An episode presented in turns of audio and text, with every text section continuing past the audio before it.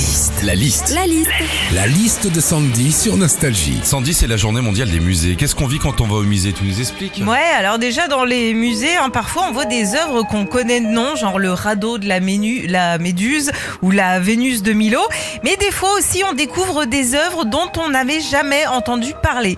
Moi par exemple, il y a pas longtemps, euh, j'ai découvert euh, Xavier Vulgue, un artiste qui, je pense, Philippe, s'est clairement inspiré de nous. hein. Ouais, parce qu'il a créé une sculpture qui s'appelle le Grincheux et son boulet. hein. Il y a une phrase qu'on entend souvent aussi dans les musées, c'est Oh bah je la voyais plus grande hein. Et cette phrase, euh, bah, on l'entend notamment quand on voit la Joconde pour la première fois. C'est vrai euh, que le tableau de la Joconde, il ne fait que 53 cm, mais oh, je la voyais plus grande. Ça marche aussi quand tu arrives devant une statue grecque et que tu vois le tic-tac qu'il a entre les jambes. hein. Et justement, en parlant de statues dans les musées, tu sais, t'as toujours un petit écriteau à côté qui t'explique qui c'est.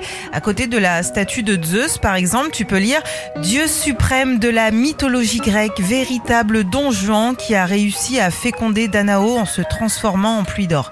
Alors juste Danao, hein, c'était une déesse. Hein. Ouais, le gars, il a pas fécondé un yaourt. hein. La liste de Sandy sur Nostalgie. Donne envie d'y aller. Retrouvez Philippe et Sandy, 6h-9h sur Nostalgie.